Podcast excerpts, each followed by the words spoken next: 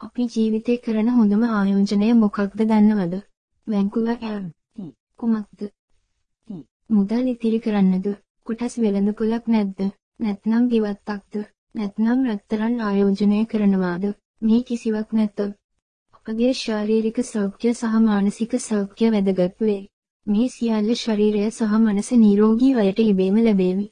මිත්‍යයක් තිබුණොත් විතරයි චිත්‍රයක් අඳින්න පුළුවන්. සිතුවිලි ලෙස ජීවිතය